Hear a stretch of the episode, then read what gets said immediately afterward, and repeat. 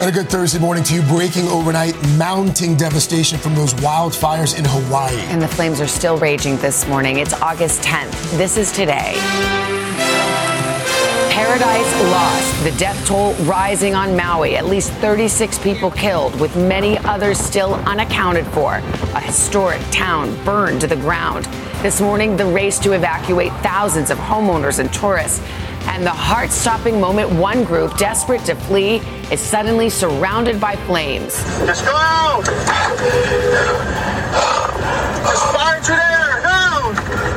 No! The very latest in a live report. Deadly confrontation. We're learning more this morning about the fatal F B I shooting of a Utah man accused of threatening to kill President Biden just hours before his visit to the state. This morning, the disturbing images and messages that led agents to the suspect. Murder for hire. New details on the case against a Georgia woman accused of plotting to kill her own husband. What prosecutors in the Bahamas just revealed during her first court appearance. Cause for concern. Popular drugs for acid reflux now being linked to a higher risk of dementia. Just ahead with the millions of Americans who rely on them every day need to know. Those stories plus, where's the winner? The search for the instant billionaire who bought that winning ticket in Florida for the record-shattering Mega Millions jackpot. And countdown to history. Virgin Galactic set for its first all-civilian mission, including a groundbreaking mother-daughter duo. What are you looking forward to the most? Just looking back and seeing our beautiful planet, and then looking across to see my daughter's face. We're there live from the launch pad today, Thursday, August tenth, twenty twenty-three. From N B C News, this is Today with Savannah Guthrie and Hoda Kotb, live from Studio one A in Rockefeller Plaza. Hi, everybody. Good morning. Welcome to Today. Nice to have you along with us. It's Thursday morning. Hoda's off, and we got to get right to this top story. This ongoing devastation from the wildfires in Hawaii that seemed to come out of nowhere. Yeah. Overnight, the death toll on Maui reached at least thirty-six people, and officials worry that is a number that is going to rise. Entire neighborhoods have been destroyed there, close to three hundred homes, buildings, and businesses. As crews continue to battle those flames this morning, just take a look at this. These are before and after images of the region we're talking about. On the left, this was taken earlier this summer. You see those lush, green, beautiful neighborhoods and a forest full of trees. And then just look to the right at those same neighborhoods and forests. Now, they're gone. In a moment, we're going to talk to one resident who lost his home, one of the many. And Al's got some possible relief insight in the forecast for Maui. But let's start with N B C's Miguel Almaguer. He's made his way to a high school in Maui. It's being used as a shelter. There are hundreds of residents and tourists with nowhere to go. Miguel, good morning. That's right, Savannah. Good morning. Among that sobering and staggering death toll at thirty-six, upwards of four thousand evacuees are trying to leave the island. At this high school here behind me, there are hundreds of people who were sleeping here overnight. At this very hour, there are three separate fires burning in Maui, and they are all on the move. Oh, my God. Driving past burning homes and walls of fire, for some, this is what the harrowing escape from Maui looked like. Let's go! The historic town of Lahaina in ruins. Nearly three hundred homes, businesses, and landmarks swallowed by flames and engulfed in smoke. Be careful right here. There's debris. The apocalyptic scene here unfolding in West Maui before sunrise Wednesday. Flames spreading onto boats and pouring into the ocean, while the desperate plunged into the Pacific to escape the inferno. I was the last one off the dock when the firestorm came through the banyan tree and took everything with it. As the Coast Guard plucked roughly a dozen people out of the water, more victims overwhelmed hospitals with serious burns. As eighty mile per hour winds fanned the flames, air support was grounded for hours. Oh my God. nine one one service and cell phone coverage was also down, creating chaos amid the panic. When you see, you know, some auntie on the ground, probably dead, and you can't get in contact with your family, you just think the worst. With at least three major fires still burning on the island, resources are thin and the true extent of the damage is unknown. These dramatic before and after photos capturing a glimpse of the changed landscape. Local people have lost everything. They've lost their house, they've lost their animals, and It's it's devastating. This morning, a tropical paradise turned into a hellish landscape as Mother Nature's beauty and its fury come face to face. The big fear here, that death toll, which stands at thirty-six, could rise even higher. Of course, authorities will be out again here at first light. As for those four thousand evacuees, there's a big effort here to move folks to other islands as well. The folks that are sleeping and living here behind me at this shelter say it's unclear when or if they'll ever be able to go back home. Savannah. All right, Miguel, thank you. And joining us now from Maui, Dustin Kaleiopu. His family was forced to evacuate to the other side of the island after losing their home. Dustin, good morning. We're so sorry for what you and your family have had to go through. Uh, you know, first, just can you give people an understanding of just how quickly this came on? Um, from sleeping in to maybe ten a.m. on, what, Tuesday morning, um, we knew there was going to be some wind, and it's not uncommon for wind to cause power outages and outages with telecommunication. Um, but a fire had started, and after not having communication with anyone, my dad was able to get in touch with me and tell me to go home, check on Grandpa, who was home by himself. I was staying with my brother at the time. By the time I got there, it was windy. I could see a little bit of smoke. Nothing was happening. So we spent the rest of the day hanging out.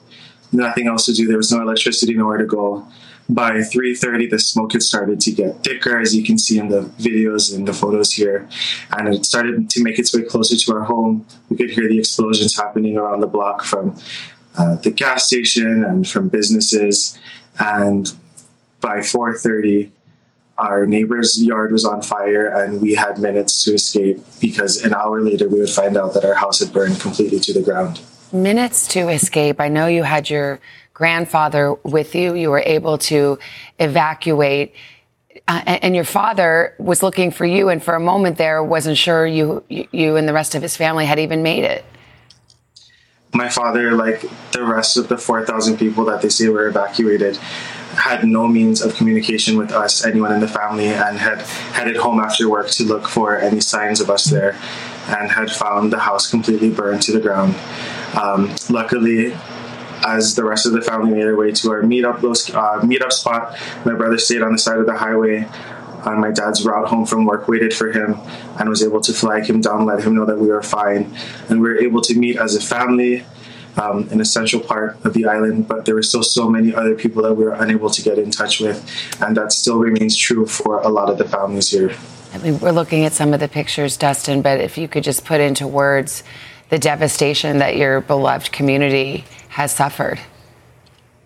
The two houses that I grew up in, my grandparents' homes, my house where my brother lives, my mother, my father, every single person that I work with, the people I see at the bank, the grocery store, everyone I know is now homeless. In thirty-six hours, our town has been burnt to ash. There's nothing left. So many of these interviews that I've done, I've done so many by now, our home is referred to as a tropical paradise, a tourist destination. This is our home. This is a home to so many people. And many of these homes were multi-generational families with infants to great-grandparents. And it's sad to say that many of those great-grandparents or even grandparents, some of the children even, are still unaccounted for. And although the physical sight of the destruction is painful to see, the inability to have communication with their family members, knowing what's going on, is really what's hurting everyone here right now. So much pain and so much lost. Dustin, I'm glad your family is well. Thank you for spending some moments with us. So you have our hearts and our prayers with you and the entire community there. Thank you. It's really just hard to get your head around uh, how much has been lost there and the speed with which it was lost. He, he said they got out with minutes. People left with nothing but the clothes on their backs. There was no time to take anything else. And Al, I mean, we got to look at the forecast because the winds have been the story here. It really has, but they literally are the victims of a perfect storm of really strong high pressure to the north of the Hawaiian Islands, a Category four hurricane, Hurricane Dora, Dora, and then those trade winds gusting to fifty miles per hour. The good news is these winds are going to be subsiding over the next twenty-four hours. Dora moves away, the high pressure, which has been dragging in dry air from the mainland. And so, but you'll see these winds start to die down, down to about ten to eleven miles per hour, but they are dry winds and they have had some lingering ongoing drought. So that's what the problem is. But the good news is all the red flag warnings and the fire warnings are all down. And now the winds are dying down. And so hopefully those firefighters can get the upper hand. Good, good, good, good. So they need Thanks, all Al. The help they can get. Al, thank you. We'll check back. Also this morning, we are learning more about the fatal F B I shooting of a Utah man accused of making online threats against President Biden and others just days before the president's trip to that state. N B C's Kelly O'Donnell joins us from the White House with the latest on this. Kelly, good morning.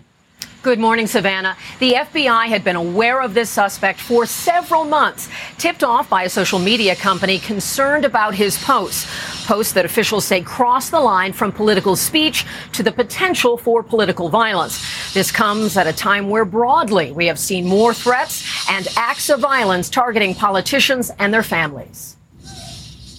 New this morning.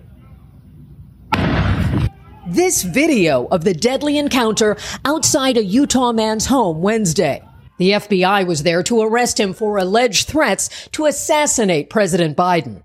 The suspect was shot and killed by agents just hours before the president was due to land in Utah. The F B I says it had been tracking months of vulgar and violent threats against the president and other prominent Democrats, made by Craig D. Robertson, believed to be in his seventies. Wednesday morning, the F B I says it shot and killed Robertson while serving a warrant at his home. The SWAT team went through his back door with a battering ram. They called for my neighbor to come out, and he's like, I'm not coming out. Here is a look inside a weapons stockpile displayed on his social media. The timing became urgent Wednesday when the suspect made fresh threats tied to the Biden scheduled visit. The F B I says Robertson knew about the trip. I hear Biden is coming to Utah, and referred to cleaning the dust off the sniper rifle. Investigators told the court his photos and comments showed Robertson had the gear and was prepared to use sniper tactics. In the arrest warrant, Robertson's own posts had described him as a MAGA Trumper. The F B I also noted he had been wearing a Trump hat when he was under surveillance. Pages of detailed and graphic death threats targeted many of the same public figures Mister Trump often talks about. Officials responsible for prosecuting the former president, including Manhattan D A Alvin Bragg. The criminal is the district attorney. More than angry words, the official papers charging Robertson with crimes say he had, quote, intent to kill, at a minimum, D A Bragg and President Joe Biden. The F B I says Robertson threatened federal agents, too. President Biden later arrived in Utah and was briefed on the deadly incident and the threats. The dead suspect's social media also describes him as self-employed woodworker. Now, some of these posts directly and explicitly warned the F B I that if agents came to his door, he would be armed. The man lived about an hour from where President Biden was expected to land. Savannah? All right, Kelly O'Donnell, thank you very much. An Ecuadorian presidential candidate known for speaking up against corruption was shot and killed yesterday while leaving a political rally in Quito. And a warning here to our viewers, video of the assassination here is disturbing.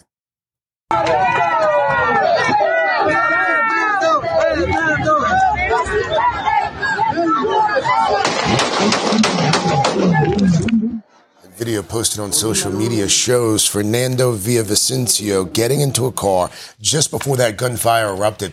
Ecuador's president confirmed the assassination and suggested organized crime was behind the shooting. It all comes less than two weeks before the presidential election in that country. Officials say one suspect died in a firefight after the killing. Six other suspects were detained later in the day. Now to the latest on the legal troubles that surround Donald Trump. His attorneys are now facing hearings in two different states on two of the federal cases against the former president. N B C's Garrett Haake joins us, breaks it all down. Garrett, good morning. Hey, Savannah. Good morning. It's going to be a busy end of the week for Donald Trump's legal team with a court hearing in Florida today on the classified documents case. That's focused mostly on his two co-defendants. Those two men, an aide and a Mar-a-Lago employee, will be arraigned on new charges that they conspired to obstruct the investigation into Mister Trump's efforts to hold on to those highly classified documents. Now, Mister Trump already pled not guilty to these new charges, which were unsealed about two weeks ago. Then there's a Friday hearing in D C focusing on a protective order, which would bar Mister Trump from publicly revealing non-public evidence collected during the criminal investigation related to his alleged interference in the twenty twenty elections. Now, the former president's not expected to attend that hearing. Meanwhile, Mister Trump continues to rage against the special counsel who, we learned yesterday, executed a warrant to seize Mister Trump's Twitter data earlier this year. Unsealed court documents revealed that Twitter, now rebranded as X, delayed in complying with handing over that data over a provision in the warrant that prevented the company from telling Mister Trump about it at all. Now, the company was fined three hundred fifty thousand dollars as a result of that delay. Mister Trump called that episode an attack on his Twitter and a hit on his civil rights. No word yet on what evidence Smith was able to pull from the former president's account, which you'll remember has been dormant since he was banned from the platform after January sixth. Savannah. Garrett Haake on Capitol Hill. Thank you, Garrett. Much more to get to here on a Thursday morning, including the countdown to today's historic launch by Virgin Galactic. Its Unity ship set to blast into space for the first time with an all-civilian crew. N B C's Gadi Schwartz has been talking to that crew. He joins us from the spaceport in the New Mexican desert. Gadi, what's the what's this big day looking like for the all-civilian crew? Hey, Craig, it is definitely going to be the ride of their lives. The Unity spacecraft is going to take off from right here at the spaceport. It's going to be released from its mothership. Then it's going to go straight into the sky, hitting more than twenty-three hundred miles an hour. And passengers are going to be feeling those three Gs as they break the sound barrier, climb in Mach one, Mach two, Mach three. Then this spaceship will invert. It'll hover for about three and a half, uh, three glorious minutes where the crew will be able to unbuckle, float in zero gravity. The total flight time is about ninety minutes on board. There's going to be a mother, a daughter who actually won their seats for free. The third passenger is an eighty-year-old former Olympian who is battling Parkinson's disease. And we should also mention that one of the co-pilots is a woman as well. So this will be the most women to ever fly into space together in history. And as for those three civilians, they have been undergoing three days of rigorous training, including lots of time in flight simulators, going up in high-performance training planes. But yesterday was all about relaxation before their journey to the stars.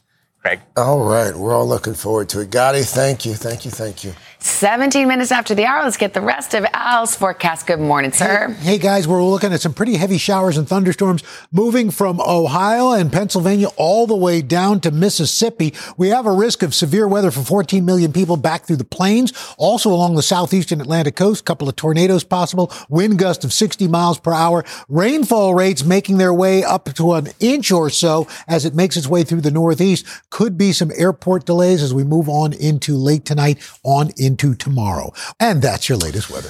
All right, Mister Roker, thank you. Still ahead here, the Georgia mom accused of conspiring to kill her own husband out on bond this morning after her first court appearance in the Bahamas. We're going to have the very latest on this, including what prosecutors are now revealing about the case against her. All right. And also, when you eat at a restaurant, you may have noticed those hidden service fees yes. suddenly popping up the bill. You notice that everywhere. Oh, yeah. What are we being charged for? Are those service fees here to stay? We're going to yeah. take a closer look. First, this is Today on N B C. Nobody ever takes the feedback. It doesn't That's usually true. Work that way.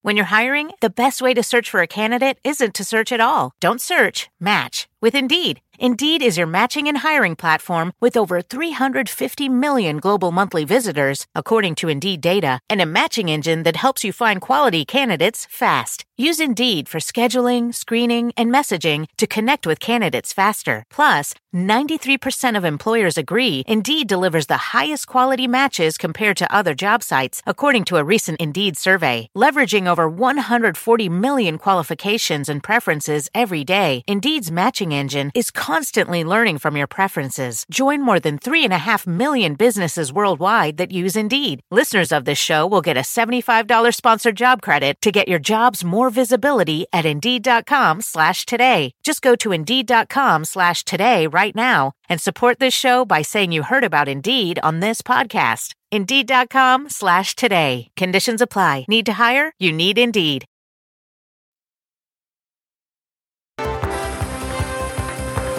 We're back, seven thirty. We continue to monitor those horrific scenes coming out of Maui. Wildfires there. They have ravaged a historic town there. We've got an update and a live report just ahead in our conversation with one of the officials from the Hawaii Emergency Management Agency. Just so sad to see how that happened, how quickly it came on. Um, yeah. We've got Chanel joining us now. Good morning. We are going to begin this half hour with new developments in a case that's getting worldwide attention, actually. The Georgia mother arrested in the Bahamas for allegedly plotting to kill her estranged husband has now been released from a Nassau jail, but she is not walking free. N B C's Ann Thompson joins us with the very latest on this one. Ann, good morning to you. Good morning, everybody. The question at the heart of this case is, is this just a woman who is frustrated and in the middle of a difficult divorce? Or is this truly someone who wanted to see her husband dead? That is something that will be decided in a Bahamian courtroom. Lindsay Shiver left the Nassau, Bahamas courthouse without comment, finally released on a one hundred thousand dollars cash bond, wearing an ankle monitor after more than two weeks in custody.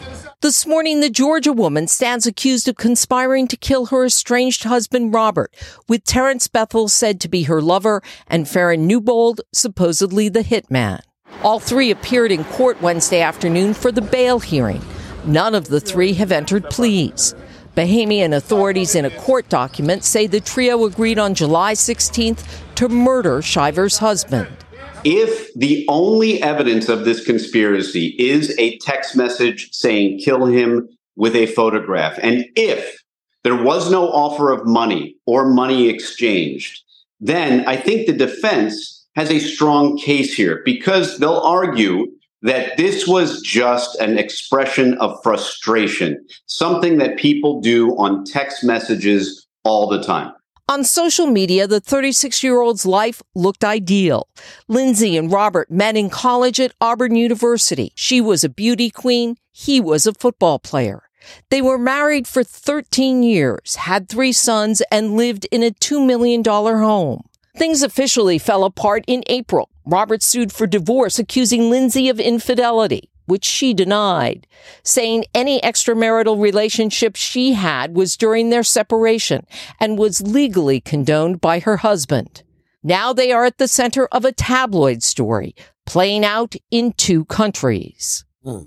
So, Ann, now that she's out on bond there in the Bahamas, what, what can Shiver expect as she awaits this trial? Well, she had to surrender her U S passport, yeah. So she has to stay in the Bahamas. She has to check in with authorities three times a week. She can't have any contact with her estranged husband, and he apparently has, um, he's with the three kids um, back in the U S Mm-hmm. And she also is not supposed to have any contact with her co-defendants. All right. Mm. Ann Thompson, keep us posted in. Thank you. Thank you. And we turn now to that historic Mega Millions jackpot. The nation waiting to find out who's holding that ticket. Just one. Worth nearly one point six billion dollars. N B C's Sam Brock is at the Publix supermarket in Neptune Beach, Florida. That's where it was sold. Hi, Sam. Uh, Savannah, Craig, Chanel, good morning. Look, I've scoured the city.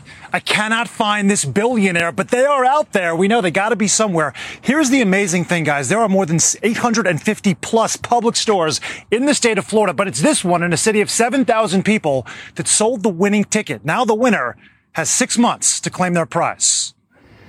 This morning, the mystery of not just Mega Millions, but billions is hanging over the small coastal town of Neptune Beach. I woke up this morning to a bunch of text messages asking if I won the money, and I didn't even buy a lottery ticket. Probably should have. What else is there to do but speculate when someone in your city pulls the winning ticket on a one point five eight billion dollars lottery? That's a record for Mega Millions and the third largest jackpot of all time. No, that wasn't me.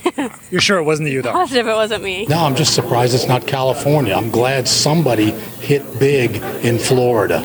Because it's always California. In fact, the largest lottery landfall ever was in California, a two point oh four billion dollars Powerball haul from Los Angeles last November. Selling the only Powerball jackpot winning ticket. California and Florida do share another crucial connection. They're two of only eight states that don't tax lottery winnings after the federal government takes its share. And Florida also has no state income tax. That's one of the beauties of living here in the state of Florida and, and having a winner be in the state of Florida. With that, this person will be able to have more revenue in their pockets. From bars to card rooms, someone just hoping to have an ace up their sleeve. Most of us in here bought a ticket and there was no winners because everybody was here. By Florida lottery rules, the winner must either show up or send proof within one hundred eighty days for the full annual payments or sixty days for the lump sum of seven hundred eighty-three million dollars. After that deadline, the money and dreams disappear, so check your tickets. I'm just very excited, and a word of advice is whoever won, make sure you get yourself a great lawyer and a great financial advisor. Good advice. Now, let's just say, theoretically, guys, you do have the winning ticket. Automatically, twenty-four percent of this is withheld federally for taxes, another thirteen percent on top of that because of the income bracket. So you go from seven hundred eighty-three million dollars lump sum to more like five hundred million dollars. You'd probably take it. As for that ticket, thirteen, nineteen, twenty, thirty-two, thirty-three, oh, wow. Mega Ball fourteen. These are the winning numbers. I mean, should I should I let them know, or should we just have the suspense linger? What do you guys think? Sam, I think we all know that if you won the Powerball down there, you would not be reporting on the Today Show at seven thirty-six. Correct. Also, I will admit, this is the most Kerry Sanders shtick ever. I completely stole his material, but love it. Love this it, is Kerry. For him. It's an homage. Yeah, exactly. Thanks, Thank you, Steve. Thank you. All right. Coming up, medications that millions of Americans take every day for acid reflux now being linked to an increased risk of dementia. Doctor Torres will be here with details and answers to your question. Also, Stephanie Gosk is here to take a closer look at those often unexplained yeah. service fees that we're all finding on our restaurant bills, Steph. Yeah, they're popping up all over, and they have customers confused. People are asking, are they for tip? Who does this money go to? Why are they there? We're going to have some of those answers coming up. Hello, parents, homeschoolers, and teachers. Trusty narrator here from the Who Smarted podcast. Our fifteen-minute episodes are perfect for car rides, bedtime, break time, class time, or any time. We make learning science and history fun and funny for seven to eleven-year-olds with new episodes every week. Look for Who Smarted on any podcast platform or at who smarted dot com. And teachers get a free subscription to our ad-free version by clicking educators at who smarted dot com. Join Hoda Kotb for a brand new season of her podcast, Making Space. For season five, I am making space to talk to people who are providing a sense of hope and inspiration when life changes course. Uplifting conversations with inspiring individuals like N F L legend Drew Brees, singer-songwriter Ziggy Marley, and Today Show co-anchor Savannah Guthrie as you have never heard her before. I found faith more viscerally, not because the bad thing didn't happen, but because it did. I promise you, like me, will leave these conversations with some wisdom for your own journey, empowered and inspired to make space in your own life. New episodes of Making Space with Hoda Kotb are released every Wednesday. Listen now wherever you get your podcasts.